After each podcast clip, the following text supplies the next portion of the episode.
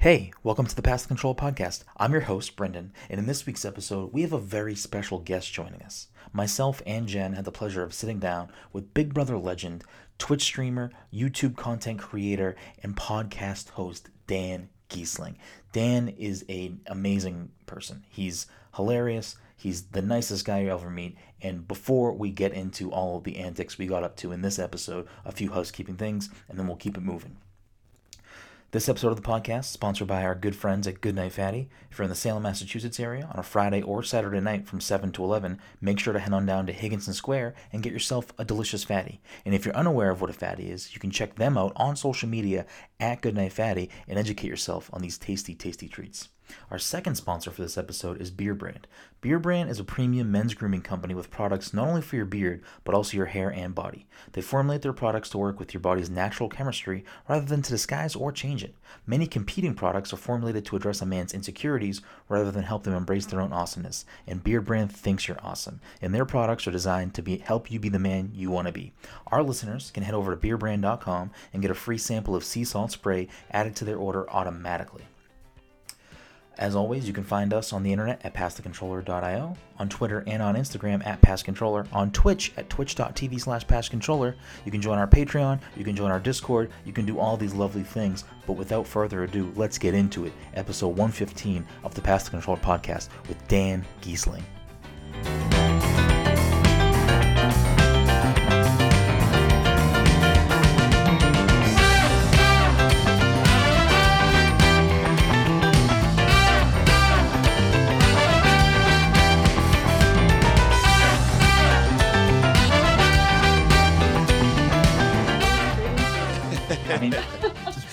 Being. I mean, again, it's laid back. The, the vibe of the show Tuesday is morning. to always feel like, hey, you're walking in the in the living room with us. Yeah, yeah. So, so tell me what's uh what's the backstory of your show and little context of, you know, how long your podcast has been going on and, and what your goals are and things for that. Uh, so passive the controller's been a been a thing for since about 2013. We we basically it started as you know I listened to a few different podcasts and there was always something a product that I wanted to listen to and I felt like I could never find it. And what, Um, and what product was that? just uh, the show that I try to make, which is again like feeling very laid back, feeling like you're walking into a room with best friends who are just talking about video games and not like in a overly pompous way, but you know they know what they're talking about a little bit. Mhm. They're ribbing each other a little bit. Um, so just that that type of vibe, and I felt like there was very few and far between that I could find at the time when we started it. Um, But not like super highly critical, like oh, uh, this game mechanic uh, really uh, didn't iterate very well between uh, version one and two. Like that, that's the kind of stuff you like to avoid. Only right? if uh, Todd's on the show. yeah. There's there's one guy. Yeah, there's there's five of us that that kind of put this puzzle together. I'm like the the main I'm the host basically. I'm the one that kind of wrangles the troops and and gets everybody on the same page and tries to get things going here. Got it. So you're like the producer, organizer, administrator, host, everything extraordinary. By the way, there's nothing wrong with, in my opinion, there's nothing wrong with like uh, talking about mechanics on a higher level. But that's that's what you're trying to avoid. That's that wasn't Yeah. the focus of your show.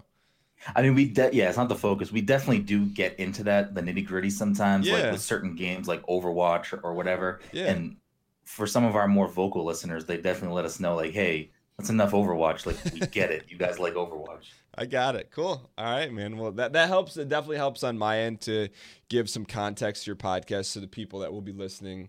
You know, from from my podcast feed. So that's awesome. Yeah. Um, so I don't know if you already started recording, but Yeah, yeah, we're going.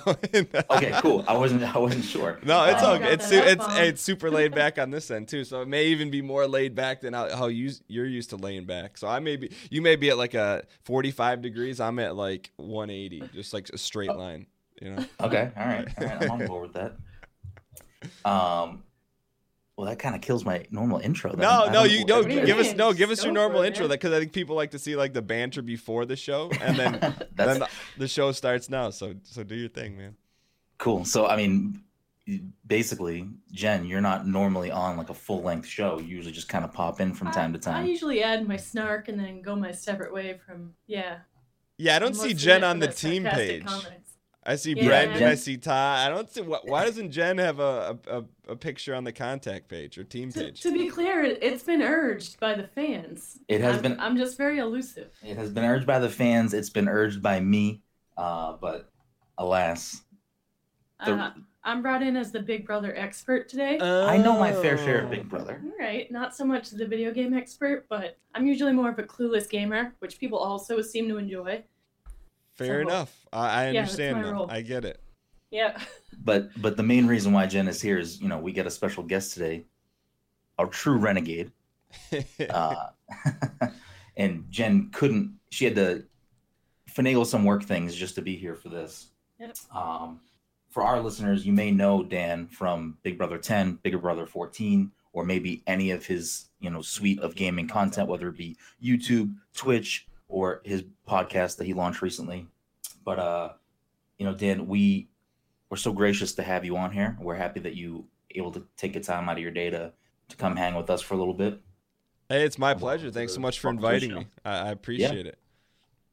Uh, so why don't you give like a quick little, maybe like a thirty second, like who's Dan for the listeners? Yeah, yeah, so- get into it. A lot of people, unfortunately, a lot of people know me from going winning a reality TV show. I was on it twice, and uh, since then, no, I said for no, I said fortunately, fortunately. Oh, fortunately. Yeah, fortunately, fortunately, because I'm very fortunate for the whole experience, which we'll get into that. But anyways, I won a reality TV show and went on it a second time, got second place, and uh, I knew coming off the show, you know, I had a little bit of a social media following, and I knew I didn't want to talk about Big Brother for the next 20 years of my life, but. Long story short, I connect with the individuals like, hey, people play video games and live stream them on the internet. I'm like, this is amazing. So in 2012, I started doing that, and uh, you know, over the past years, you know, I've have a couple thousand YouTube videos. My Twitch show has evolved over time, and so basically, what I do now is I produce a show Mondays, Wednesdays, and Fridays on Twitch.tv. And really, what slash Dan Gheesling, what we focus on is having a clean show, meaning there's no swearing, so you can watch at work or with your family. Keep it very positive because there's like very positive and I try to make it as entertaining possible. My whole goal for the show is that people can tune in to the show and when they leave the show, they walk away smiling or maybe even forgetting about, you know, all the crazy stuff going on in the world or in their life. So basically just provide someone a, a place where they can escape, have fun, walk away a little bit more positive or a little bit or smiling just a little bit more than than if they hadn't gone to the show. So that's my whole goal with the show. We have a lot of fun with it. I get pretty goofy and uh, that's what I'm up to now. So is I mean, that, that's a hell of a mission statement for Yeah. your for your show. That's great. Well- Pest control usually has the adverse effect on people. What? I'm just kidding. no, well, well, I've been streaming on Twitch since 2012, and it like I had gone through so many different, you know, f- stream formats and show formats, and really about a year and a half ago, I really kind of buckled down and said, all right, what can I do that will separate, you know, the show from a normal stream, and what do I like to do, and and what do I want people to walk away with. And it really wasn't until I focused on that about a year and a half ago that I really started to see some serious growth on Twitch, and uh, it's been really good, and and the community is, is growing, and and really kind of focusing in has, has really helped out on a lot of different ways. It's cool. It's not. It seems like you're a pretty nice, positive guy. So it seems like really you just stuck. like you're laughing, but it seems like you kind of just stuck to being yourself and like what's true to you. And once you did that, things are just organically growing. I'll tell you what, this may sound a little like ironic or weird, but it wasn't until I was like truly being myself on Twitch and on my show that like things really started to grow. Like I'd always maybe like hold back a little bit or worry about like, you know, this is a little too goofy, but like I just mispronounce words. I just do a lot of crazy stuff and, and I feel like as as odd as it sounds, like the stream version of me is about like me with like completely not caring what anyone thinks. And it's kind of like you said, people resonate with that. And, and it's taken me a while to get to a point where like I 100% don't care what people think. And I'm not saying like what the live audience thinks, because that's really important what they think because they're who you're producing the show for, but really kind of people in my everyday life where it's like, hey, what is so and so going to think of this? You know, and it's like I got to a point where I don't care because it doesn't matter. You know, and it sounds kind of like weird or like mean, but it's like if you let like the thoughts of say you have a family member, well, why are you doing that?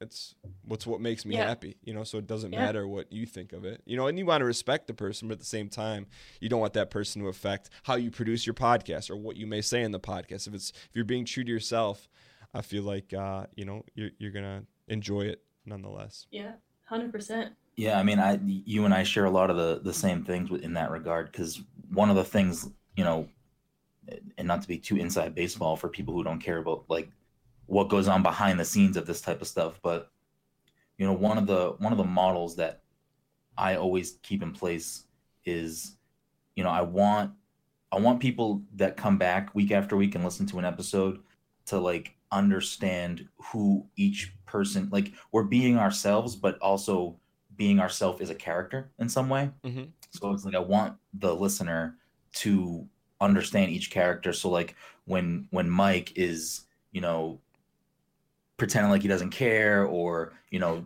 talking down on the fans, doing Pretending. doing typical Mike stuff, or you know, when I'm just trying to wrangle everybody together and like I, I want people to like get it that it's not like a like a faux pas. We're not like putting on a sh- we are putting on a show, but we're also being true to ourselves in the same regard. Got you.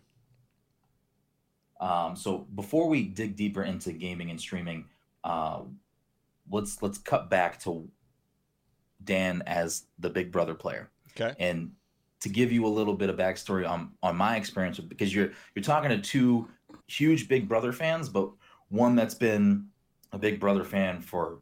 eh, Have you watched every season, Jen? Uh yes, I certainly have. Excuse me. Uh, so one humongous, you know, longtime Big Brother fan and a relatively new fan in myself. And when I started watching Big Brother, my first season was 16, so it was Derek's season. So a, great season to start on, by the way. Uh, but watching Derek, I, every season since then, I was always like, all right, well, Derek's easily like the best player that's been on the show so far that I've seen. And that always, you know, Jen and her family are always like, no, like Dan is the best player of all time. Like you It was a heated debate within my household for a couple years, and uh, he had no say because he had not seen your season. which we have changed and I have watched season 10 and most of season 14.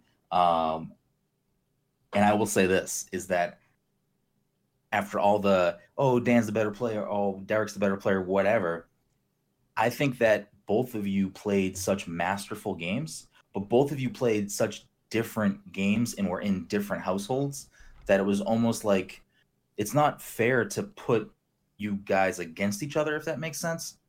Um, simply because you know Derek played a more behind the scenes game and was kind of more in the shadows, where you from the beginning, you know, you chose a side with Brian, you kind of got thrown into the wolves, and you had to fight week to week out in the open and make all of these masterful moves, but also while showing face and people knowing that you were like a target the whole time. Hmm Yeah. No, I mean, I I look at it as like a couple ways.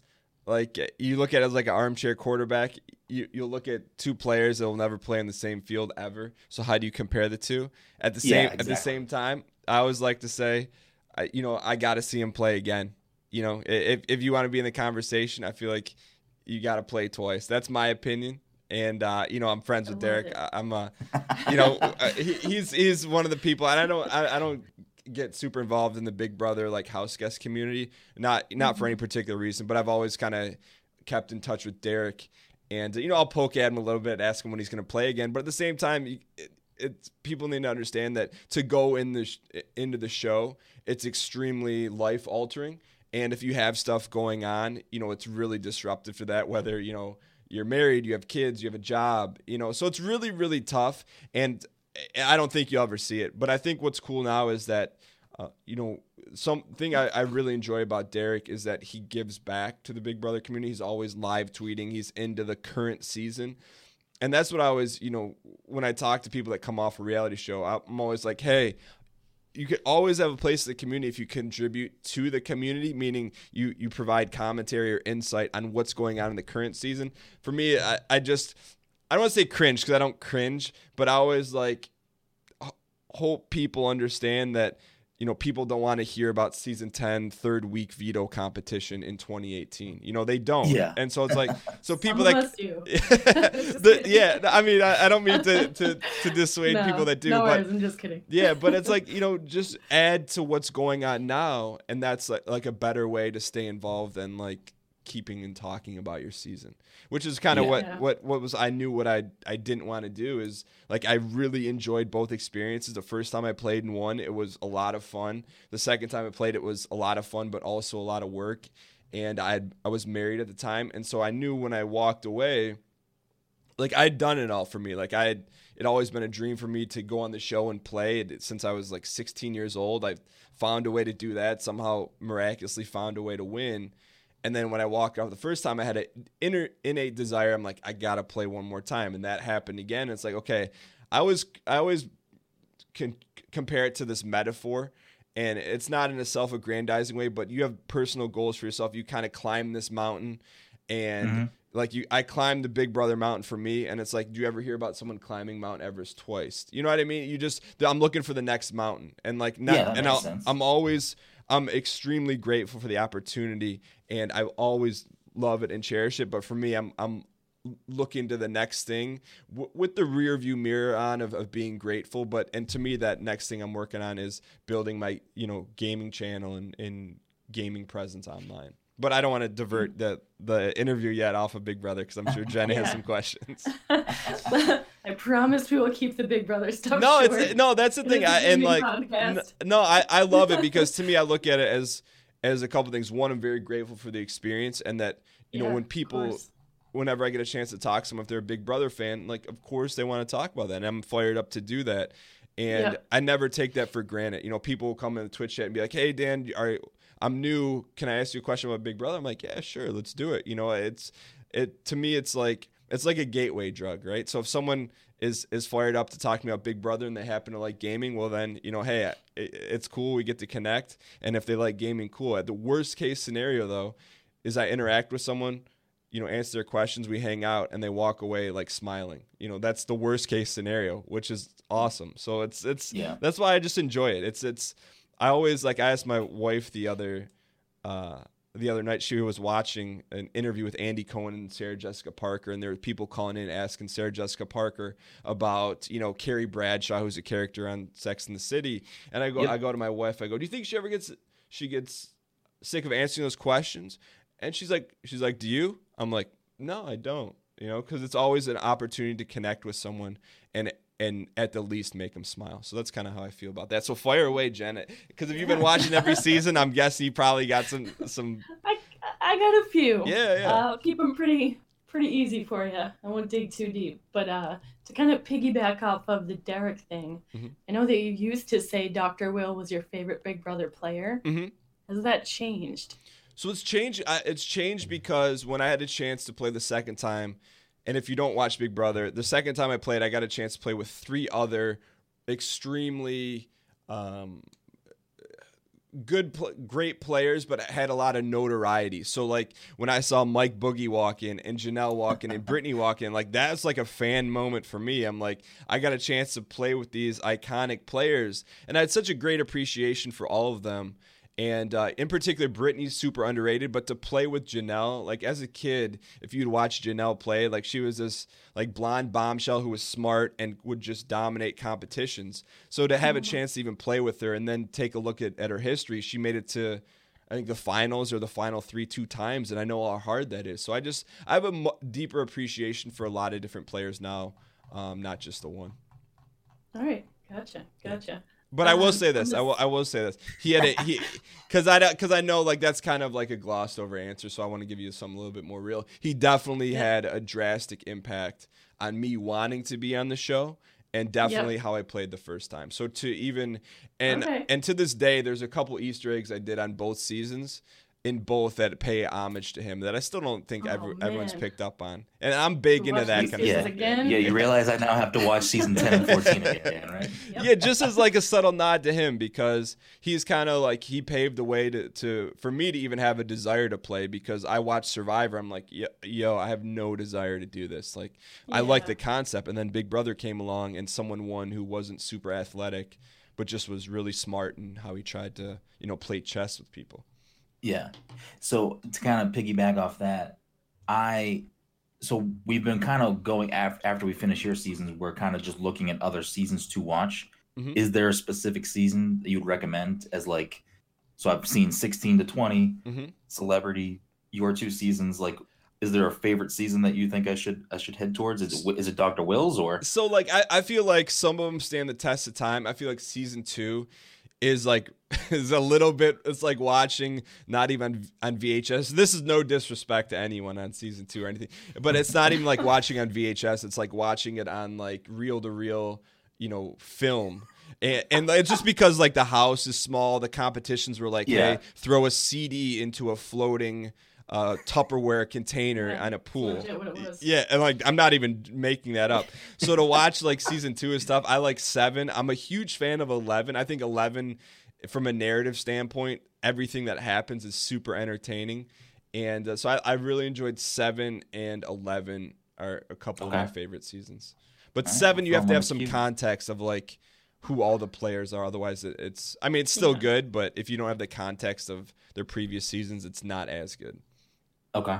So I'm assuming you watched at least some of this past season. Yeah, yeah. I always try to watch. It's tough now because the decision I have to make, and I shouldn't. It's it's tough, but not really. It's either hey, I watch TV or I work on, you know, streaming and creating videos. Yeah, so like it's right. a, you know, It's a time suck for Yeah. sure. because it's on three days a week. Uh, But but I'll always watch the big episodes, double evictions, or a show where the vote you don't know where the vote's gonna happen. Uh, but I Yep. I stay updated via Twitter because I always keep an Uh, eye on what's going on in the house. That being said, I won't disclose what I think yet, Mhm. but do you think Tyler deserves to be in the ranks of the Derek Dan conversation? Well, I think. No. Yeah, Yeah, I feel that mean, way too. But I, was gonna wait for that. I think he he was a really fun player to watch, and I think the reason why this season was so good is because you had zero returning players, so you had people experiencing everything for the first time, and it wasn't tainted by someone saying, "Oh, like, you know, during it, it, when you have returning players in there, it taints um, the naive. I don't people being naive to things, and so it, Yeah. it, it makes for a less enjoyable experience. And I think Tyler's one of the first players you saw go in there and kind of play really hard and not have to worry about a crazy twist or uh, or you know a returning player. With that being said, though, I think you know the people you mentioned had won the show, and he had, Yeah, he had won the show. You know, uh, I was true. not rooting for him to win. I so I enjoyed watching him only because I feel like recently on Big Brother seasons, everything is a backdoor. hmm Like week to week, it's backdoor after backdoor. Once somebody is backdoored, they give up. They don't campaign. They don't get themselves out of like tricky situations anymore. Mhm. They just consider it a death sentence. Mm-hmm. And I feel like Tyler at least maneuvered. Yeah, I, I, yeah, Feel you- tricky. you That's know- at least entertaining. Yeah, you know, I respect that because I believe at any point you can do anything to get yourself out of trouble in the show. Mhm. And even in like not necessarily in trouble in real life, but I feel like if you if you really work at something and you don't give up, you know, I, I feel like over time you're gonna win. And and like to me, that's like even kind of how I look at Twitch. Like I started out on Twitch, you know, I was Mhm. fortunate to have like a little bit of a following, but like it's not even comparable to now. You know, but it's and it's not because like anything magical happened. I've just been grinding it out, getting better at Twitch, and and I feel like that's kind of what you look at with Tyler. Like he never gave up, he kept fighting, and, and I think that's fun to watch on multiple levels. You you just never want to even like when people do like the the speeches at the end. You know, some people just mail it in. You could throw some crazy Yeah. stuff out there, and you never know what can happen. So I always like seeing players that scratch and claw and fight until the the bitter end. Yeah, or host their own funeral. You know, that's a legendary move. Thanks, man. Um, I have another question. This one might be a little bit more lengthy, so Mhm. forgive me. Mhm. If you could do anything differently, both seasons that you were on, what Mhm. would you do? So season 10, you know, I was I was very shocked that it was unanimous, so I don't think that there was if I were to do anything different in season 10, I might have made maybe taken a few more mental snapshots internally in terms of Mhm. like remembering some of the really fun moments eh, that were not off camera but like not on an episode. And I think season 14 uh, the only thing I could have done different, which I tried to do, was try to bring at least one coach to the jury, an additional coach like a Brittany or or um, I mean a Janelle or a Mike. But I tried to Yeah. do that, you know, and, and I feel like in hindsight, I, in the while I was playing, I thought I had a really really good shot to win, and in hindsight, like a lot of dominoes had to fall the exact right way to win, and and I feel like there's been a little bit of a change since that season, is that if you the juries are starting to reward players who play really quote unquote nice, meaning they don't make Yeah. a lot of adverse moves against people and win competitions versus, you know, playing a Machiavellian style game. And I don't think there's anything inherently wrong either way with that. I just think that that's how it is. And if there's someone who wants to play the game now, that's how I would play the game. Now, I could never play the game that way, but if you're Yeah. playing as a new player now and you want to win, I would say play it like Casey. Win a lot of competitions, don't upset a lot of people, and you're going to nearly guarantee getting enough jury votes. And I and I feel like if we were going to see that not be a trend, Tyler would have won. But you know, the past, even with like the Paul seasons, like that's the trend of the show. And and I don't think you can be, uh, you can be angry at it, but I look at it objectively. Like this is how it is. It's going to be extremely difficult, if near impossible, to win. Kind of playing that style of game anymore. And so you either adjust or you continue to take L's. And and so if I were to play again, like that's how I would play to try and win. But I don't. That's not in my DNA to play that way. Right. Yeah.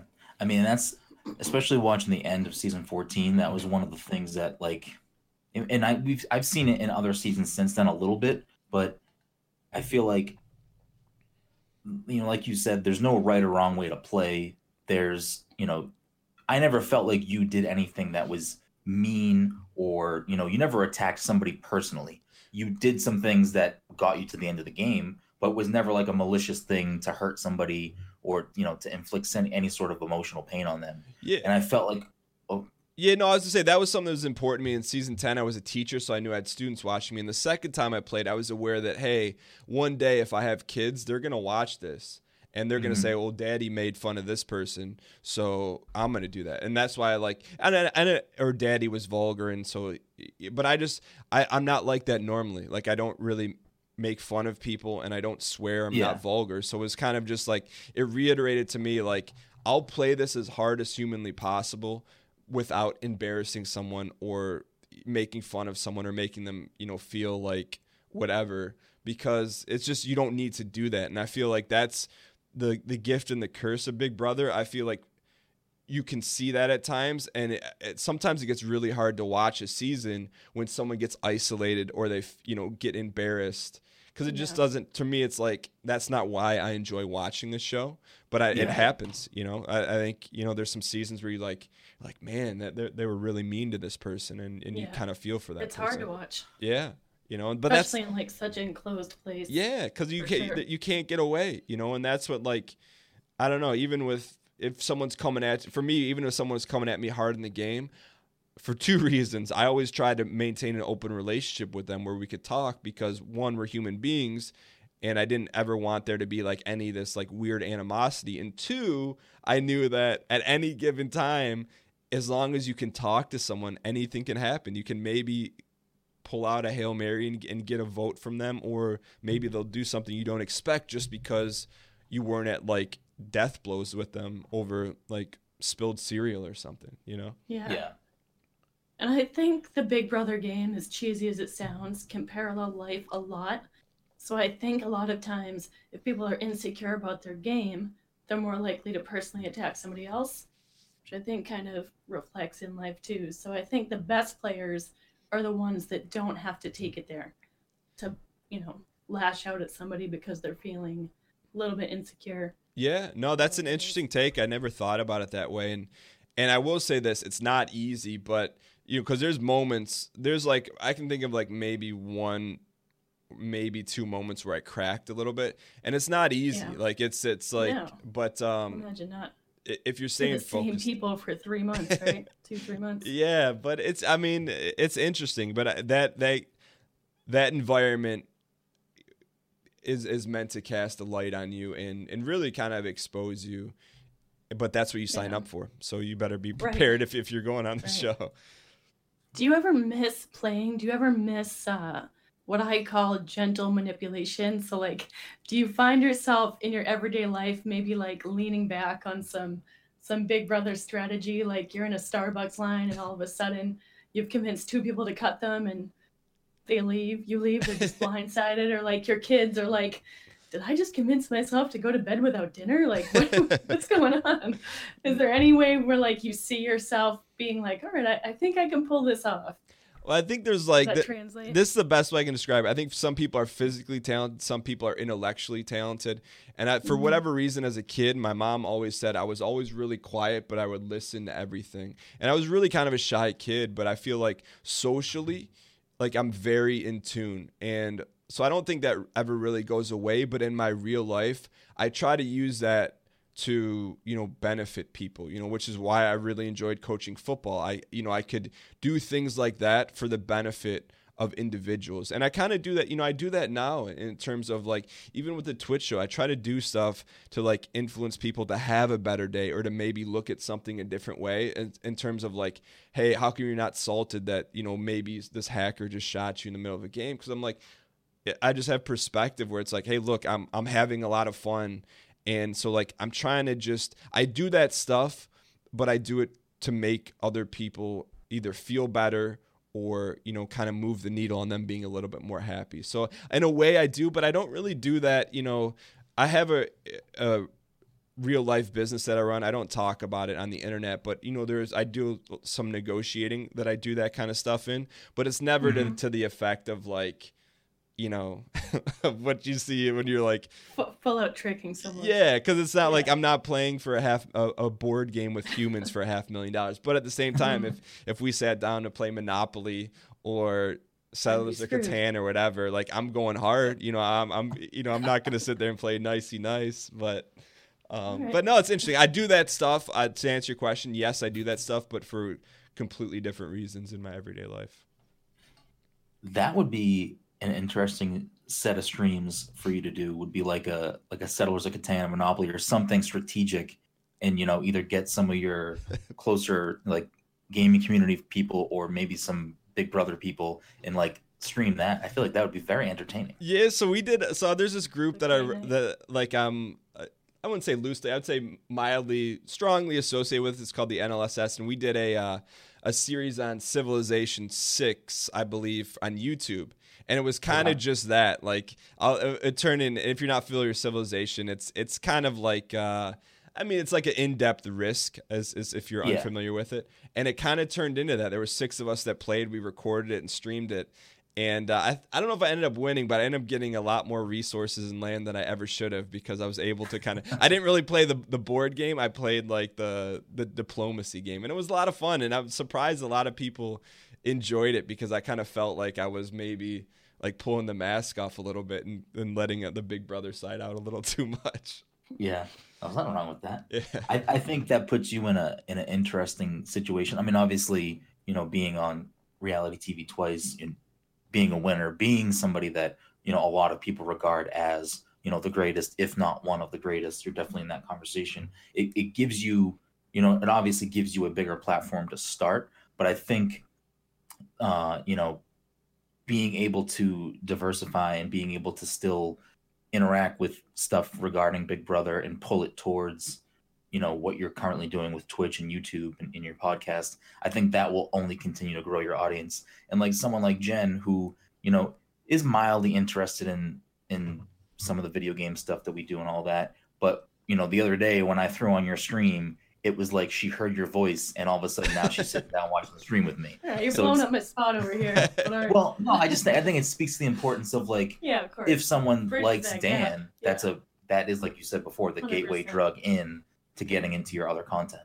No, I appreciate that, and, and thanks for for dialing in, Jen. It- It's it's funny though you talk about the voice because, and it doesn't happen often. It, you know, like every now and then, like a handful of times a year, I'll get recognized, and it just happened. I was out to eat this past weekend, and I was talking, and and the manager went by. She's like, "I know your voice from somewhere," and like I look like an everyday average. You know, like there's nothing like super unique about me And she's like, "Did I go to high school with you?" I'm like, "No." And she's like, "But I know your voice." And it's like, it, out of everything, for whatever reason, I don't. That's the second time I've heard this in a week. It's like my voice, and I'm like, my voice is just kind of like everything about me is like middle of the road, mid Midwest. So it's it's funny that to hear that from Jen as well.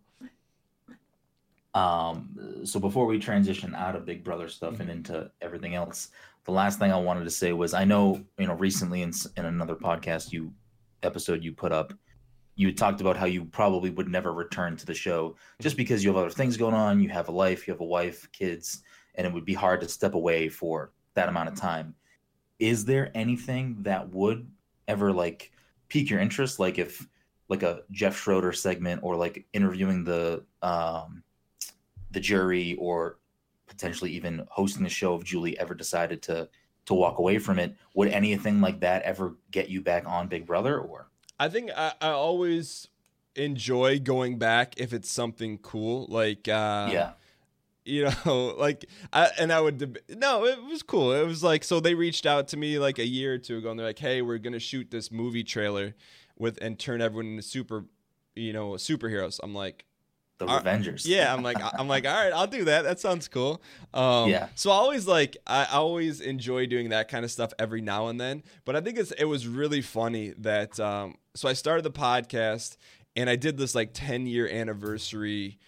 Big Brother 10 thing on my Instagram live and I started to see all these messages cuz I keep a close eye on feedback cuz I always like listen to feedback and alter and change things and and I got a lot of feedback. Just some some messages out there that weren't even like that I just were brought to my attention. It's like oh hey Dan's doing this this 10 year Big Brother reunion cuz he's auditioning to be the host in place of Julie. And I'm like sitting back and I'm like laugh I'm like, are you guys kidding me? Like like to host a national TV show, it requires an immense amount of talent and experience doing that. And while I'm flattered you guys think this is some like not not you guys, but the people that put the message I'm you guys are flattered. I'm flattered that you guys think this is some ploy to like a, a pitch to CBS. I'm like I would want them to hire a professional host if Julie decides to step down, not a former house guest who has no, no experience hosting a nationally syndicated TV show.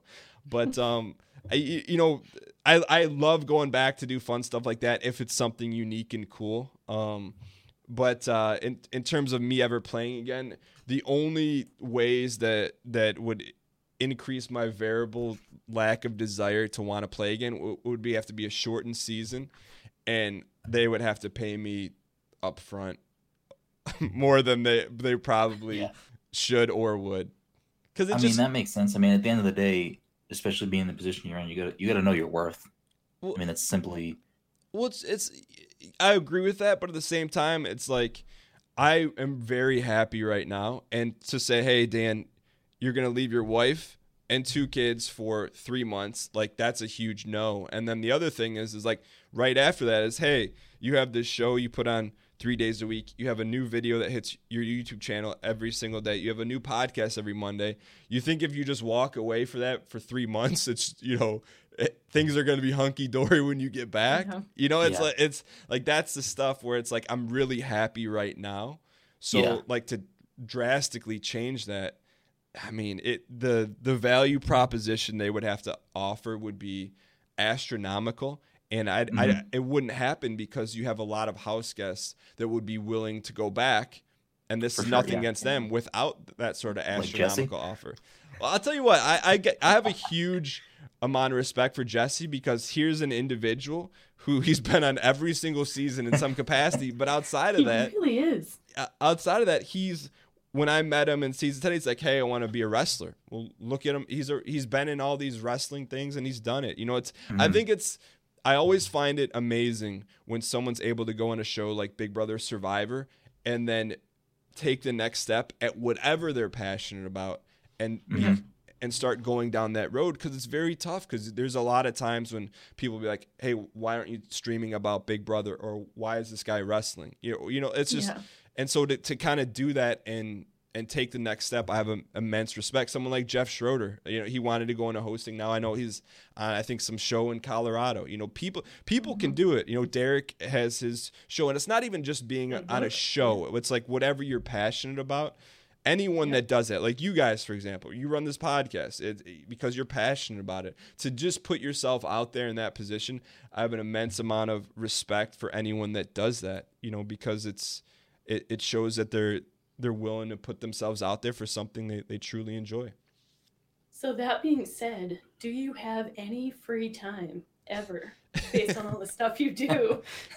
so it's it's really like really really slim and, and sometimes like that's kind of what gets me is i work a lot and so i feel like it, it's it's a gift but at the same time sometimes it's the thing i need the most regulation on like i Mhm. you know I, i'm just always it's hard. Like I, I have a very difficult time. Like i enjoy watching a college football game but it's rare that I'll watch a college football game and not be responding to comments or pro- it's it's really hard for me to just do one thing with the exception of the only saving grace I want to say saving grace. The my only exception to that is if I'm hanging out with my wife or my sons that I'm like all in. Like but outside of that I can't really do anything else without thinking about working on something it's Yeah. so it's good and bad um but uh in terms of free time, I really don't. You know, I've really, and I'm okay with that. Like I, I, m- I don't want to get into to details too much, but like I've been trying to go see Venom with my dad, and it's like just trying to squeeze that in. It's like it, it's tough, but but it's it's tough, but at the same time, like this is the bed that I've made, and I'm hundred percent okay with it. So the, if I find free time to go do something, it's going to be at the sacrifice of something else, like probably work, and I'm okay with that. So it's like it's just kind of finding that balance. And and I just did a podcast with this guy. His name's Cobalt Streak, and he talked a lot about the imbalance of streaming. And I think because this it's still relatively new, you know, streaming on Twitch, you see a lot of people go through these these weird phases of like streaming their faces off, and then their kind of life gets disorganized and in shambles and and I feel like at some point there's going to be some sort of structure or some sort of system that someone comes up with or loose guidelines that helps people with this. And because you kind of just got to figure it out yourself. But I know it's Yeah. a super long winded answer. But in terms of free time, um, the free time that I do have, I, I, I spend with my family and it's super enjoyable. Well, I, this wasn't where I was going to take it next, but you kind of your reply kind of put me in this spot. So you've written a few books, Mhm. And you know your history, you know, as a as a coach for sports, you know, at, at organized sports, as a coach on season fourteen. Clearly, you're somebody that cares about, you know, doing things, helping people, getting people to the right spot. You did some, you know, guest speaking at different colleges and stuff after you won.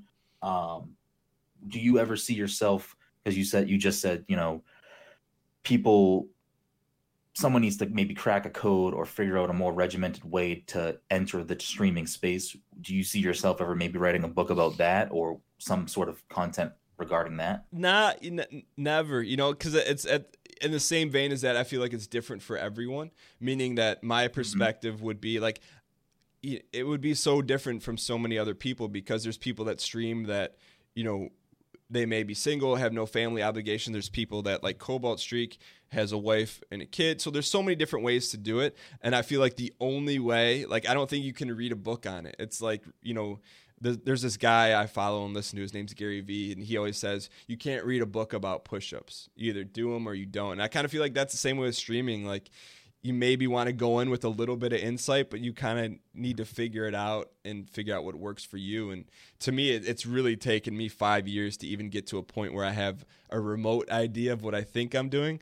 So I don't know. You know, it's it's I don't really I don't really have a desire to to coach or teach anyone anymore if that makes sense. I what I Yeah, do. I like to like what I do like to do through the stream is like I said I like to you know I don't want to say influence but just show people that like w- if you think in a little bit different of a way or change your perspective on a few things you'll notice like an exponential increase in your happiness. So it's like that's kind of like one of the Easter egg things I kind of do on the show where like I don't know if people realize that, but like I sometimes like I'll make a conscious effort like I'll take like a bad death and I'll, you know, your your gut reaction is to like throw your hands up and I'm not perfect, but I try to like to do stuff like that because I feel like that's a way that you know I can help people And and I will say the only thing I you know I would probably ever coach again is I really truly loved coaching football. It, it's like um, you know I'd coached at the collegiate level. I'd interned in the NFL, but I loved coaching high school football because there's like such a huge camaraderie. The the mm-hmm. only the big drawback for that is it's a massive time commitment. And so yeah. it's like balancing that with a family and a business and then streaming and having a YouTube channel is uh it, you know, I don't have room for that right now, but that would be the one thing at some point, you know, I would love to do again. Yeah, that makes sense. I mean, growing up, my we, me and my my brothers and my sister, we all played sports. You know, mm-hmm. pretty much our whole life growing up, up through high school. Um, and my mom was always very involved, and she actually on multiple different teams would be end up being one of our coaches, would you ever want to coach one of your kids? Yeah, and I think I feel like that's kind of what I'm saving in, in my back pocket. Yeah. Is like I may never coach high school football again, but you better, you know, whether you know my son is is playing soccer, or football, or baseball, or joins a chess team, like I'm gonna sign up. I'll be like the assistant chess coach, even though you know, like whatever he wants to do, I want to be involved in in that capacity, and not as like a hovering parent, but just to kind of to be involved. Because I'm sure, like for you, like you don't you don't forget that. As a kid, I'm sure that meant a lot to you, and and I just want to you know be that way for my son as well. Yeah, no, it, it definitely Sons. left an impact on me for sure. I love my mom. Both, I love both. my dad too, but I love my mom. Yeah, I need to amend that in case in case my my sons ever listen to this. Both my sons, you know, because I got a little one, and you know yeah. he's super little, so you don't. I mean, you think of him the same way, but like I hang out with my older son. We like, you know, we we we build things out of blocks and then my other son's like you know he's just kind of a baby so I, both sons so both uh, if they ever listen to this i will coach both sons anyways i just needed to clear that up because that's like a weird thing now is like our parents and grandparents didn't have to and i would say didn't have to didn't have the luxury of doing things like this where you know one day there's a chance maybe someone in your family could listen to this so for that reason i wanted to self edit in case Desmond or Miles goes back to listen to this. Anyways, go ahead. I'm, I'm, sure if he goes back to listen to stuff, it, I don't know if it'll be this episode. I bet he will. Uh, you never know. Uh, I bet they will. I bet they will. Yeah. we should probably get into your stream. If I'm a new person coming to the Dan Gheesling show mm-hmm. or, you know, twitch.tv slash Dan Gheesling, what am I in store for? What, what, what can I expect?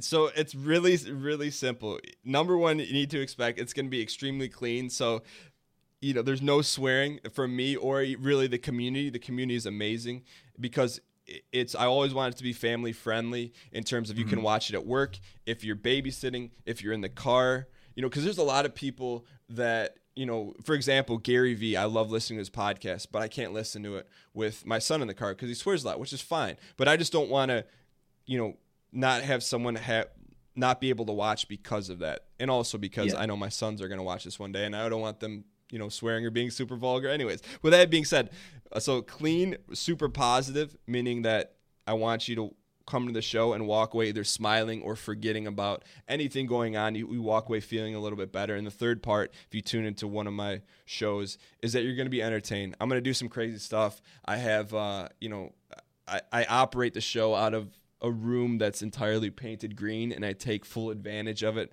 Um, you know, we in terms of different overlays, and mm-hmm. I just I try to make it a show. So I don't. The big thing in, in my head when I started the show is it's not a stream. I don't just sit down and hit the button. I plan a lot out and I put a lot into it in terms of developing an entertaining show. Some things fly and are amazing and people enjoy them. And sometimes I plan something and it's a flop. But for me, I, I just always try to put in a lot of time and energy to make it entertaining. So it's something a little bit more than just sitting at the computer and hitting the stream button, which there's nothing wrong with that type of a stream, but that's why I call it a show because I, I try to yeah. put on a show. Yeah, I mean, it, it definitely the hard work you put into it shows, and I think ultimately, you know, again, different things work for different people, but I do think that that type of commitment to putting on a show stands out from you know somebody just pressing you know green on their stream button. Yeah, and there's no, and there's nothing wrong with that, but for me, it's so important. And it's like I get it, you know, but I feel like this is maybe a competitive advantage I have is that for whatever reason, like I'm just wired this way where it's either like a lot of things are bin- binary either yes you do or no you don't and like I don't want to give this misillusion like there's it's rare but there's a time there's some times where it's like let me give you this example so I was streaming a couple weeks ago on a Friday in my studio and I'm like half an hour into the show and the power goes out and so you you know you're faced with a decision do you find a way to continue the show or do you shut it down? And for me, I'm like, look, people tuned in at this time to expect a three to four hour show. So I'm going to find a way to do it. So I let everyone know, I'm like, hey, look, give me 15 minutes. I'll be live. I ran home, started the show. And it was funny because it wasn't like this same you know, didn't have the same studio lighting and quality of the normal show because I'm streaming from home in, in my basement on like a backup setup. But mm-hmm. it was funny. I, I, felt like by doing that, I felt a lot of people appreciated the fact that the show still goes on and it, not that it to me it doesn't it doesn't necessarily matter it's not one of the first metrics that i that i measure but from a you know from a revenue standpoint that happened to be one of the best shows of all time and i think it's because like the the community knows i'm dedicated to the community to put on the show and and because and, and i feel like in streaming, like you'll see people, and like I said, I don't, I'm not, it's not not from a judgment standpoint, but it's just things that you see all the time. Be like, hey, you know, I'm not feeling good today. I'm not going to stream. Which I get it. You know, people deal with stuff, but for me, uh, that's just never really an option because yeah, I just that's not what I want to do. And like I said, I'm not I'm not here to judge. You know, people have a lot of stuff going on. Streaming's not easy. It can be draining. But uh, for me, that's just that just doesn't enter my vernacular, my mind, because if I say I'm going to do something, I'm going to do it regardless of if the power goes out or whatever happens, you know? So yeah, I, I mean, super long winded, but no, I mean, that's, that's a amazing answer and a, a, great example of just, you know, the dedication, the hard work and, you know, not letting something get in the way. I mean, granted, there are some things that can get in the way, but yeah, of course. You know, but for you, me, you, yeah, but for me, I know I I'm, I'm never going to stream seven days a week, eight hours a day. So I have to, not make up for it. I need to offer something in not in exchange, but in opposition of that, right? So you're not going to tune in. I'm not going to be live seven days a week for eight hours a day, but I am going to, when I say I'm going to be there, I'm going to be there and, and you, you should expect to be entertained during that time. And I'm not going to have an off day where all of a sudden, you know, I'm low energy or whatever. So that's uh-huh. like, that's what I can offer instead of, going seven days a week, eight hours a day, if that makes sense. Yeah. And I think just the positivity thing like leaves a huge impact because I think in today's climate, a lot of people use gaming to like get certain emotions out, like, and it can be a pretty emotional experience. You want to like take a loss pretty hard. You sometimes troll go, trolls go on there to like get anger out. And I noticed on yours, even taking a loss, you typically laugh it off. And I think that can do more than you think. Just taking that positive spin, having a space for people to tune in and only expect positive things is huge. Yeah, no, I appreciate you saying that. You know, and I, I am a believer in whatever you listen to, for the most part, whatever you listen to, watch. If you're doing it on like a regular basis, it does have an impact on you. I remember, like, I went to Michigan State University. I took this class. It was called like mass media, and there was this theory that it says it, i don't know the exact terminology but it's like this theory of, of mass influence and it's like the theory is you'll watch something and you'll be like oh this doesn't apply to me or this doesn't affect me where in actuality like there's studies done that it does. You know the more you watch something the more you that will have some sort of influence on you. And i feel like you know i'll watch some streamers that you know for me I like to watch streamers that laugh it off or you know have fun with it. And there's and it's tough to do that all the time but I'll watch a streamer and the the needle will start to go the other way and they'll start like complaining like oh there was lag or oh this guy cheated or oh this guy stream snipe and I'm like more often than not for me I'm just like all right you know I'll turn it off just cuz I don't want to for me mm-hmm. like I just that's not what I want to do and that's not what I want to be around so I try to do the opposite of like what you said and and I'm not like infallible you know there's times like I'm I'm grinding through Dark Souls 2 and I'm stuck on this boss and like there's time like it tests you and I but I enjoy that test where it's like all right you know how how long you know can you keep smiling and and if you can get through like some of these you know tough bosses and Dark Souls, you know it just makes it it makes it fun. It's it's a challenge within a challenge. Um, Yeah. Because I don't want to put up this this this vibe that I'm always like rainbows and lollipops because it takes some work, and um, but you know I, I that's my goal. I always try to do that because I, I think it you know it, it can kind of propagate and, and build from there. And and I believe in this day and age, and I still think we're super early in the streaming world. Super early. I feel that it can affect people both in a negative and positive way. And, and, and, and if I can use the stream to help people positively, then, you know, that's intri- intrinsically, internally, that's what drives me more than a lot of other things. To spin off of that, and I mm-hmm. promise this, this is the last random tangent I'll go off of. One of the reasons that I drove Brendan towards your season was listen, this guy loves gaming, loves Kanye West, pretty much the same interests as you. To speak on positive influence, how do you feel about Kanye right now? So, so that's the thing in in this climate, and I get it. You know, there's like, there's crazy stuff going on in the world. I get it, but for me, like when I look at someone like Kanye, I look at him creatively, and I look at the the things he's created musically, fashion, and, and for me, the way I look at it, I just kind of think about this one thing. This one time, I'll watch interviews with him. I'll watch old interviews with him. I just think he's an individual who's way ahead of his time creatively like music he makes fashion stuff like that. And i and i really appreciate that. And i always think back to one of his interviews. He's like if you ever see me he's like the best thing you can ever do for me is to say thank you. You know thank you for creating this. And so when i when i think about him you know there's a lot of controversy and, and things he's done politically. And and i just i don't look at people in that way because i don't identify with that stuff. I you know if if the guy makes good music and i agree with him or don't agree with him politically it doesn't matter to me. So if he makes good music and he makes cool stuff that's what i like. I'd kind of put the other stuff to the side. And i know a lot of people don't think that way and a lot that a lot of people aren't like that but for me that's how i approach it. And and to me just because i like someone's music doesn't mean i endorse what they do or not believe in.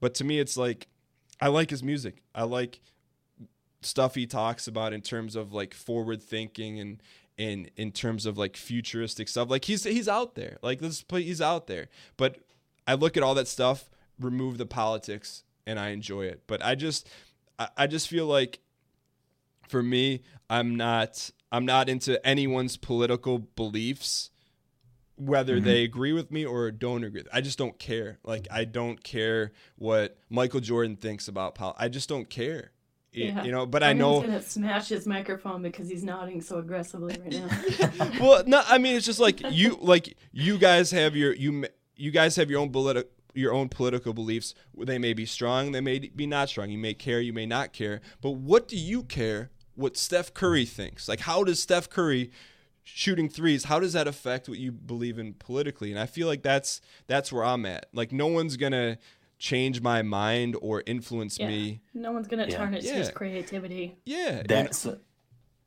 so for me. Like for me, Kanye has always been like the like I'm a very creative person outside of this stuff. I've I'm just a I'm a person that needs to create. You know, I write, I write poetry, I I, I rap, I I do all these things. I've always been. I need to be creating something. This podcast, whatever it may be, and he's always been that like that's the biggest inspiration for me. Of like this is a person that like is so passionate, thinks in these ways that no one else thinks, expresses himself in a way no one else does. I'm a big hip hop guy. And you know, when he came in with college dropout, he brought so much more to what rap was at that time. You know, he he effectively, if he wasn't the stole person, he was one of the big, you know, proprietors of pushing the genre forward into a different light. You know, not to say anything bad or worse for, you know, what hip hop was before that, you know, whether it be gangster rap or whatever else, but Kanye brought something else to the table that wasn't being brought to the table. Hundred percent. I mean, to, to quote him, he's he, he's the shot of espresso that gets you going in the morning, man. It just it's just it, from a creative standpoint, I agree with you. What no matter what you're into, if if you like Kanye, you're hard pressed to say like he's not inspired you in some way. You know, I know I know some people don't like him, but my thing is is is that like he's done a lot of crazy things, you know, the Yeah. Taylor Taylor Swift stuff, you know, he does a lot of stuff that's out there, but part of me believes he just does it because that's like just part of him moving things forward. I don't necessarily agree or disagree with it, but he's just Mhm. I think we're going to look back when it's all said and done and be like he's one of the people coming out of this 100-year span that is like you know, I'm not a Beatles guy, but is like the Beatles or that is like whatever, but of our generation. And and I think a lot I- of people will look back when he's gone and be like, "Yo, he was that," you know? I, I agree with you. I, I said this when when he was like in the middle of the of like really in there with the Trump stuff that's been going He's in on. the sunken I place. Yeah, Yeah. I said to Jen at one point, I was like, listen, you know, whether we agree with what he's saying or not, like the stuff that some of the stuff that he is saying, like it that sounds like something that John Lennon would be saying if he was, you know what I mean? Like it just like lead with love and like all these things. And I think I think to kind of it, it's re- it's always been very hard to be a Kanye fan. I feel like I've always been surrounded by people who just do not like him for whatever reason, whether it's I don't like his music or I don't like how he is outside of the music.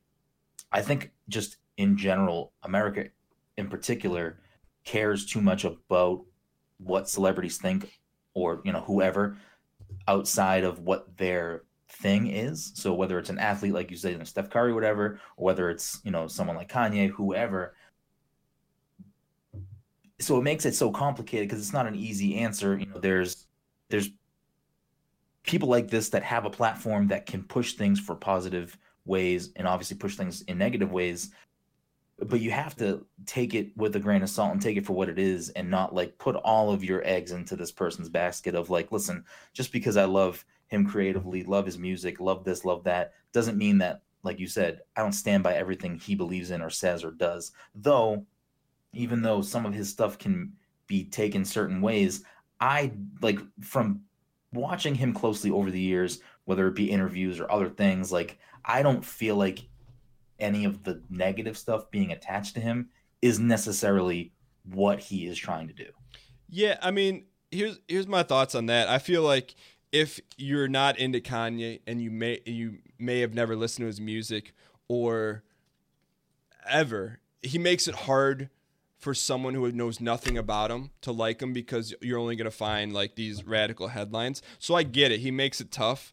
Um, you know whether you believe in what he says or not. But at the same time, I also believe in not putting someone in a box. So when I say that stuff about Steph Curry's like political views or whatever, you look at someone like LeBron, and LeBron, you know, he's he's made a movie. You know, he made that. You know, he's he's produced that movie. He's got a, a show like uh, where he sits around and talks about social issues. So I think take someone like LeBron. Now he's not just a basketball quote just a basketball player. He's doing other things where it's like Yeah. so maybe now all of a sudden, not all of a sudden, like he his voice in in different regards outside of basketball may be taken more seriously because he's doing other Mhm. things in addition to. I don't know. I'm just I'm just a believer in not putting someone into a box like oh he's only a basketball player, only a rapper. But at the same time, to do that, that person's got to do something to show that they're other than what they're just labeled as that box. If that makes sense. Yeah.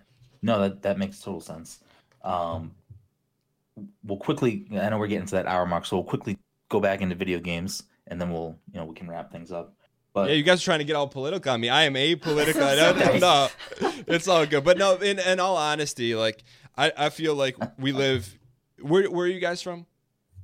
uh, Salem, Boston. Massachusetts. Okay, you guys from from Massachusetts. I feel like we live in a great country. It's a you know it's a tumultuous time, but at the end of the day, you know, there's we live in in a great country where you can protest, you can vote. There's just Yeah. you know We're very eh, lucky. yeah, there, there's a lot of crazy stuff going on, but I feel very fortunate to live in the United States of America and be born here and, and you know and be a citizen. So that's Yeah. about as that's about the only political stuff you're gonna get. and then that's with me saying like I know there's there's crazy stuff going on. I'm not turning a blind eye to that. I just you know it's like perspective. You know I, I try to always look at what's good going on now, and if there's bad stuff, is there anything I can do to help? And then if I Yeah. can, I do it. Absolutely. Uh, So, mhm. some of the games you stream, Magic the Gathering, Escape from Tarkov is a huge thing on your channel. Dark Souls, Slay the Spire, Mhm. uh, you know, PUBG, stuff like that. Is there is there a method to what games you choose to play? Does your does your community play a role in what you, you know, stream going forward, or how does that work out for you? Yeah, Or do you just stream things that you want to play? No, you know, it's it's really interesting because we talked earlier about not caring what people think, and that's from like a confidence level in terms of you know not letting people in my real life, which I, I don't want to paint this picture, but because it's not like that. But internally, you think, oh, I wonder what this person thinks. I got to a point where I didn't care, so then it got to a point where I care what the audience thinks, what the audience wants to see, because at the end of the day, that's what matters. You're, you're creating a product or you're creating a show that, you know, you want people to like. So I always Absolutely, take that into account. But for me, kind of my approach, it, what's been successful is I operate in what I like to call the white space, right? So you have the top level games, you know, like like AAA games, like. And here's a perfect example because not everything I do works, and sometimes I, whenever I deviate from my beliefs, it, it, I I do something that kind of reinforces it. So like you have a game like Red Dead Redemption 2 came out. Everyone loves the game. Everyone's playing it. A lot of people are streaming it. So I try streaming it. And for me it just didn't work because people were excited to see it, but that's not a white space type area. I like to play games like a tier down, so maybe like a tier 2 or tier 3 game from viewership where there's a couple things. One, you have a maybe from a fourth wall breaking business side, you have a greater chance of people just naturally finding you. And two, there's less people covering it in general. So I like to operate in the space eh, and play games that a lot of isn't like the top line Twitch games, Yeah, that makes sense. but also with the same line like I don't choose the game based on that. I have to be able to play it and enjoy it and be able to put a show on with it. And with Red Dead Redemption, I enjoyed it. I think a lot of people liked watching it on the channel, but I couldn't put a show on with that game because there's a lot of narration, there's a lot of story. And so Yeah. so for me, like I, I always try to play games like so. Escape from Tarkov is one of those kind of white space games where there was some room for growth, and I really enjoyed it. Meaning I could play that game forever because there's a lot of lot of things different about it. There's you can permanently lose your loot. It's very difficult. And then a game like Dark Souls, like I just make up the story as we go. You know, like all this lore from Miyazaki that he writes, it's all to me, it's all fake. Like we have this character and he's he's got a backstory, and whenever we pick up item, you know, it's just you can I can create a narrative. So one of the underlying things I've found internally, and I feel like that maybe the audience enjoys seeing is that I like playing really difficult games because I'm not the greatest at the game. You know, I don't think people tune in to watch me play Tarkov because I'm the best Tarkov player in the world. At best, I'm like slightly above average. But mm-hmm. I like playing difficult games because that's what kind of gets me going a little bit, you know. And and so I don't know. It, it's there's not an exact science, but I found out that's what's worked for me is to play games that that I enjoy, that are difficult, and that are not in that tier one AAA style game because then there's some room to grow, if that makes sense. Yeah. Yeah, that makes sense. Where, you know, maybe some of that content would fit better on your game tune stuff if you, you know, did Red Dead on there or something like that. Hundred percent, hundred percent. Which I, I Uh, laugh ironically because it's just ironic, and I was going to talk about this on my side, but just some fourth wall breaking stuff. So you know, people were I when I say I'm going to do something, I don't like to go back on it. So when I said we're going to play Red Dead Redemption, I had to take a step back and be like, all right, hey, this isn't working. So I had to you know deliver the news to the audience like we're not going to play it. And you know, I knew some people were going to be disappointed, and I don't take that lightly. But ironically enough, like literally the next day. Game Tune, which is this this European. It's long story, but it's a company that I create exclusive content for. They're like, "Hey, we want you to make Red Dead Redemption videos for us." I'm like, "All right, Yeah. you know, I gotta like deliver that news to the, the community too." But anyways, Yeah. I mean, I feel like something like Red Dead, you could always, once they launch the online aspect, that could be a way to revisit it on your content. yeah, and like that's a perfect game where like a year from now, I would consider going back and playing because at that point everyone's already played it and now there's not a lot of people playing it anymore if that or not a lot of people playing the story mode anymore if that makes sense on Twitch. Yeah. Yeah, no, for sure. Uh, so are there any games coming out this year still that you're excited to introduce your channel? And if you obviously, you know, reveal it in specific ways and don't want to say it now, you don't have to do that. Uh, you know, in terms of like upcoming releases, not off the top of my head. You know, I'm always always looking for things. Um, but the way the show is set up now, I always start the show with the first part of the show is playing Escape from Tarkov. I don't ever really see that changing in the near future. But the okay. second part of the show is always play a single player game. And right now we've been having a lot of fun and success playing the Dark Souls. Uh, Dark Souls trilogy or the Dark Souls style game. So I think that'll continue, but I've also kind of picked up that the audience needs a break from the Dark Souls game because I went from Dark Souls remastered right to Dark Souls 2. So I think what I'm going to do here on out, I'm going to like go Dark Souls after I finish Dark Souls 2, I'm going to play a shorter single player game. And I think okay. that that'll, you know, give people a break and then get reinvigorated to go back to we'll probably do Dark Souls 3. So I don't know what that game is next, but I just know the criteria I'm looking for is it's going to be a shorter maybe 10 to 20 hour game. And so that could be anything. I just, you know, it's it's cool like I'll get I'll get an email like I got an email this morning about this platformer. You know, because one of my favorite games I played in the past five years is Cuphead. Uh, did you guys play that at all? No. Um, I'm wearing a Cuphead shirt right now because I wasn't sure if you were gonna have a video component to this, so I'm like dressed for the occasion. Of oh course. my dude, that was uh, like just amazing. like, I, what a like I like playing stuff that's different, right? Like I don't want to play a game that's reskinned in a different environment. Like Cuphead was extremely unique. Like it, how can I don't know how can you say anything? I can understand, but this is my buy. How can you say anything bad about that game? It's too short. You wish it was longer. You know what I mean? Like what's yeah. That?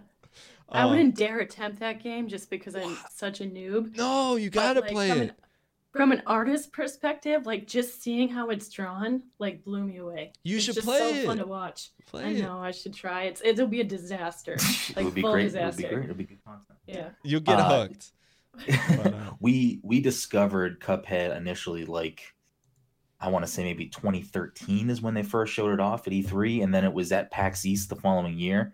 And uh, you know, we we were like, we had our finger on the pulse for that game forever. We were hooked. We could not wait. And I mean, it took a few years for it to mm-hmm. finally to come out, but that Cuphead that game changed me. That game was oh, it's just it was something special. Yeah, you just I, I, just feel like in gaming there there's probably a handful of games every year that do something different. And to me those are the games that I always enjoy and you know that that game did something different. And it's funny there's this not to give you guys like a super fourth wall backstory thing. There's this there's this place in my hometown called Greenfield Village, and every year they do this like Halloween special thing where you walk around. It's like an old town, but it's like a museum type thing, and you go outdoors. And there's this there's this projector and on Halloween where they play like old, super old Halloween cartoons.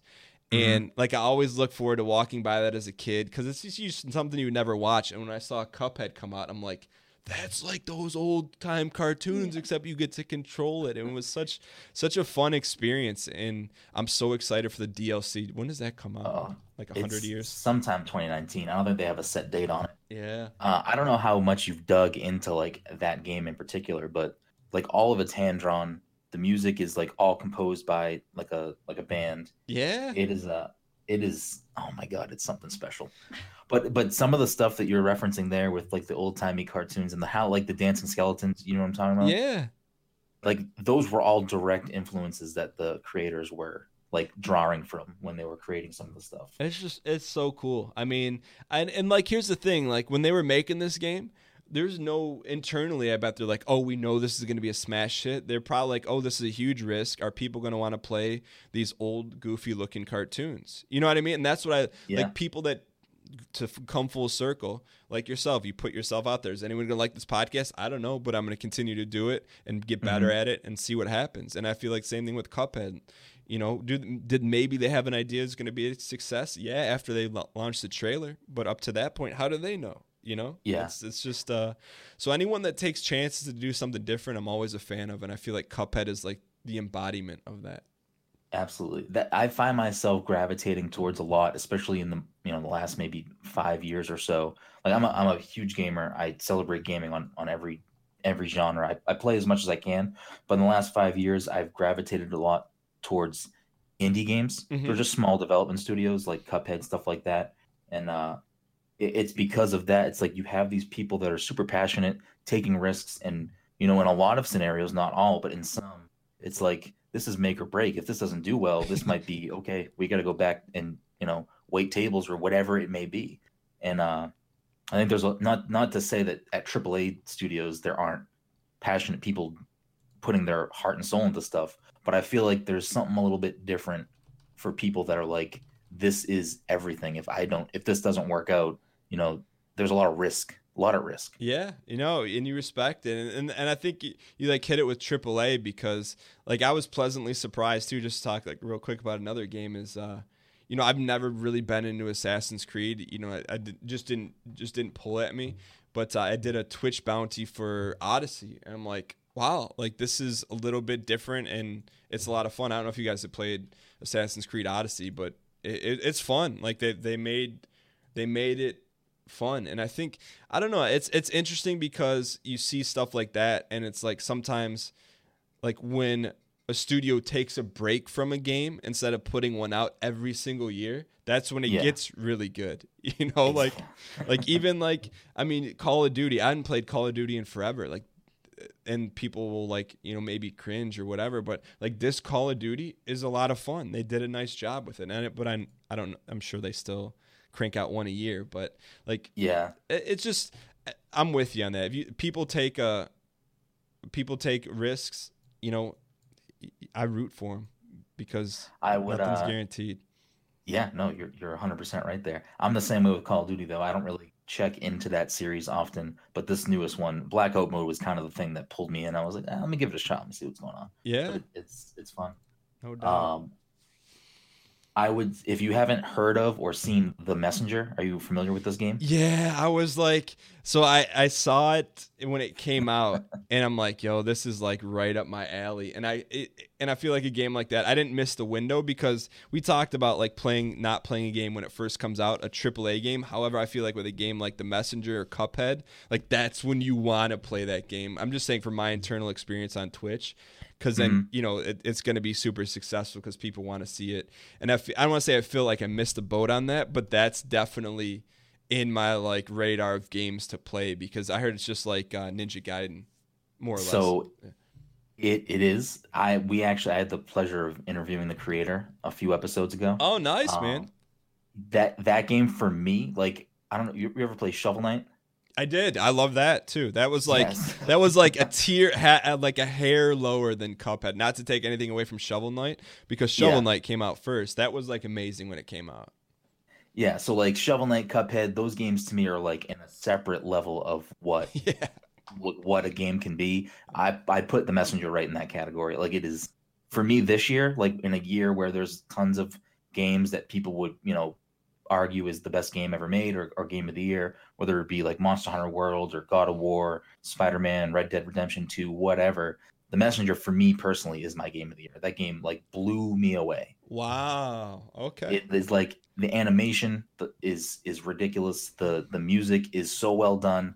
The uh, it's very similar to Ninja Gaiden, but it's so much deeper than that. It pulls from so many other like great retro games in in big ways and small ways, but it also feels like a modern game, like how Cuphead and Shovel Knight they look and sound old, but they play modern yeah. um, it you wouldn't expect there to be a deep story here or witty dialogue and it is like had me laughing like there's some twists and turns in the plot and it's not like groundbreaking but it was like holy shit like, oh damn it i went this whole episode So close. So uh, close. but i mean that's how that's how uh that's how much it affected me did Jen did. Jen watch you play it, or did Jen play uh it? yeah I, I mean i played it constantly it's on your Switch. yeah Yeah, that I've seen you play. Were, Jen, were you into it or no? Uh, is this Shovel Knight we're talking about? The Messenger. no the messenger Oh, Messenger. Um, yeah. I mean, this is me being that- the that- coolest that's, gamer. that's a no. it's like the That's- light. It's like the blue light that keeps me up at night. Jen, what are you? what I What it games? What games have you enjoyed in the past couple years? Like, do you have a favorite that's on the top of your head? I I don't know. Like, I'm just such a reluctant gamer. Like, I stick to old stuff that I used to play. So, like, I always hound Brendan to like find a way for me to play ToeJam and Earl again. Respect. Okay, so you, you grew up with Uh, Genesis. Yeah, uh, yeah. So PlayStation One, Sega, Nintendo, those guys. So know. so okay. PlayStation One. We we played Behemoth but- games. Was it Behemoth games? Yeah, I I, did you, are you familiar with Castle Crashers? I'm sorry, you broke up. I'm familiar with what? Uh, Castle Crashers. Yeah, yeah. That's that's Yeah, so I- yeah. Super fun game. Yeah, I brought her into that. Okay, I got you. Well, I feel like it's a good I'll palatable game. sporadically drop in. Like I really want to play Cuphead, but I don't think I would bring any value to that game other than spinning around in circles. No, But I, th- I think you would game enjoy would- something like that. yeah, the game would bring a lot of value to you. Just pl- just Yeah. play on like Alright, try messing with the difficulties. You know. The the thing with Cuphead in particular, I feel like it is a very challenging game. But I feel like as somebody like like Jen's very big into art, I feel like on that side it would be like playing around in a digital art book. Like Yeah. that's the value fair. I think you would take from that. Yeah. Well, cool. Well, I was gonna I was gonna put an ask out there for Jen if if I were to play the messenger on the show if she would watch, but she's not into it, so I'm not I'm not gonna put the ask out there. I There you mean, go. I can be swayed. I got swayed to play Mario Party the other day, so Uh, well, yeah, Mario Party like that's like to me like a, a low barrier of entry game. That no, no offense, but Oh, like yeah. if you could say no to Mario there's no Party, skill. there's zero skill in Mario Yeah. Party. It's perfect. Debatable. Eh, well, Did you win? came in second. I think a cool so, uh, second. Maybe maybe there's a little bit. um, but we are we are over that time, Dan. I don't want to hold you too much. The last thing Mhm. that I'm going to ask you, which shouldn't be a long answer, and then we'll, we'll wrap things up, is it's become a thing every time we have a guest on. So now it's just a thing I ask everybody. Do you eat fast food at all or no? I do. Okay. So like do you have because we have like this whole down tier system and like basically Hit me if with you it. if you were gonna like get some fast food ideal scenario every fast food joint is on one street where is dan pulling into So, in the state of Michigan, I believe there are less than five locales. I'm to say less than three locales that offer quite possibly the finest chicken sandwich invented. oh okay And um, so it, it's a rare occurrence. So, anytime I go down south or if I travel, always go way out of my way to get one. But th- there's two. So, I'm going to I'm to go a chicken and I'm to go a beef. Chick fil A is an extreme rarity in Michigan, and they're so good. So Mhm. I I would go Chick Fil A. You got a couple. You you can't go wrong with the spicy or the normal. of course Or have you? Do you guys have Chick Fil A in Massachusetts? We have a Oh, few yeah yeah Going five minutes away. Oh, okay. Th- don't don't don't take that for granted. So that or anytime the rare times that I go to LA, the first stop is In and Out. I feel like those are the the top tier fast food burger. Don't don't come at me with the five guys nonsense. That's Whoa. But we've never been to In and Out. i have been in melbourne See, I have not. okay yeah. I can't compare. The thing uh, there's some great things about In and Out. Number one, the standard is so good, but they have a hidden menu, right? So you can go there and order something. It's not on the menu. You got to know about it. So like, there's all sorts of there's like deep lore to In and Out, and just trust me, an In and Out burger will go toe to toe with your favorite burger and probably destroy it. So, what what's your guys' tier one unbeatable one stop location? It's so it's tough. I would so the, when I said we have this dumb tier system, like we would put like Chick Fil A would fall into like the like McDonald's, Burger King like, What? tier. What? I, I would put it in that Wendy's. Yes, I I'd put those. tier above. No, I would put it. No, in, in regards you- to like.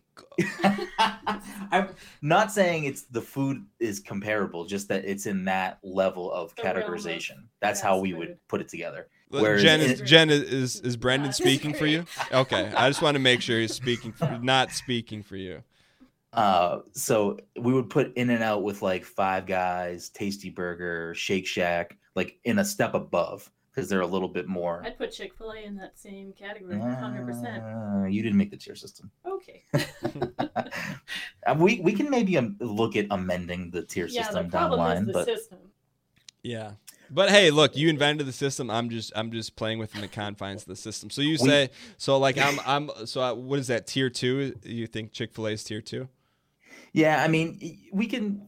Chick Fil A is an outlier because it's not available everywhere. It's it's not like a like we don't have like Hardee's around here, so that doesn't usually get brought Are up a we lot. missing out on Hardee's? I don't think that's a don't- thing you miss out on. I don't think so.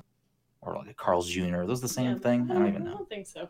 Can we just all agree that none of these are called restaurants? As I hate when it's like like McDonald's calls itself a restaurant because I don't think it's a But it is. You It, can dine in. yeah, You if, you, dine in, if, if there's a restaurant. table and Yeah. chairs there. Who are we to be snobs? yeah. All right, all right, stand corrected. Jeez, I gotta re- rework this whole thing. No, but it's uh, Um, you invented the the tier system, so I'm you know I can't criticize you for that. You know. so then, if if we're calling it fast food, is like Chipotle, Qdoba. Yeah, I mean they are, but like we not a lot of people. playing that game? Well, we are, but not a lot of people throw those in because so Okay. basically the way this whole thing started initially was that we always wanted to just get a we wanted to figure out like a a way to to make this happen where a bunch of us would just start in a different spot and all pick up just cheeseburgers from all these places, meet in the middle, and then like taste them all side by side and really put an end to like, all right, who's got the best burger here? I mean, it's like, I, you don't have to do that. I'll tell you, it's In and Out. Right, fair, fair enough. Have you ever had Tasty Burger? I think that's a Massachusetts only chain. I don't know if I it's mean, outside of. Take, I, I mean, no offense to the franchise or even to you, but like that sounds like, and I have a bunch of friends that are Canadian, so I always make these jokes. Like their Taco Bell is called Taco Time, and I feel like our good burger place in Canada would be called Tasty Burger or whatever you call Tasty. Fair Time. enough. So Fair enough. no, I love I love Canada. Canada has some great spots, but that's just little tongue. we have a lot of listeners in Canada. Yeah. We do. Oddly it's, enough. it's weird, and we're not nice, so I don't know how we resonate with. Well, if you ever go to Toronto, one of the best non uh, non fast food burgers I've ever had is the Library Pub in Toronto. You will. Okay. It's really good. I don't know if you ever go to Toronto. I don't know if I'll ever go again. But if there's a listener that's in the Toronto vicinity, go to the Library Pub. It's amazing. Interesting. I'll have to check it out. But to, to quickly answer, having had In and Out Burger, Mhm. I think I would still put Five Guys above it. You've had In and Out. I have had In and Out, yes. Well, It was from a Just- In and Out food truck. just though, so delete don't the know if it's podcast and don't publish it because I. We're No, I respect here. it. I respect it. Uh, but Dan, really, we appreciate you coming on. This is uh, obviously a big deal for Jen being a super fan, and it's a big deal for me just because you know you're you're somebody that that I respect both from Big Brother, from what you're trying to do and building your brand outside of that, and uh, you know you're a busy guy, so taking a slice out of your day to do this, you know, it means a lot to us. It means a lot to our our listeners, and really, I do appreciate that. No, my pleasure. My pleasure. Thank you guys so much for inviting me, and uh, the pleasure was all mine. But the last thing before we go, anything you want to plug, any links, social, you know, Twitch, website, anything you want to plug or have things coming up? Yeah, yeah, de- yours. yeah, definitely. If if you're listening to this podcast, I have a podcast that comes out Monday every Monday morning. It's on iTunes, Sound SoundCloud, Stitcher, Spotify. It's called the Dan Gheesling Podcast. I interview a lot of friends that uh, that stream, and uh, also do probably every couple episodes. I'll do like a kind of audio journal of kind of what's working in my world, what's not, what's you know taking L's, and and just really kind of if you want to go behind the scenes with what I'm doing. That's uh that comes out every Monday, and then I stream Mondays, Wednesdays, and Fridays on Twitch.tv slash Dan Gheesling. We go live at 1 p.m. Eastern, and uh, that's where you can tune in and see some clean, positive entertainment, uh, three days a week. And uh, thank you guys so much for uh, for having me on. Yeah. Oh, thanks thank again, Dan. And uh, thank you, listeners, for tuning in to this week's episode of the See you Best guys. Podcast. In and out, greater than five guys later.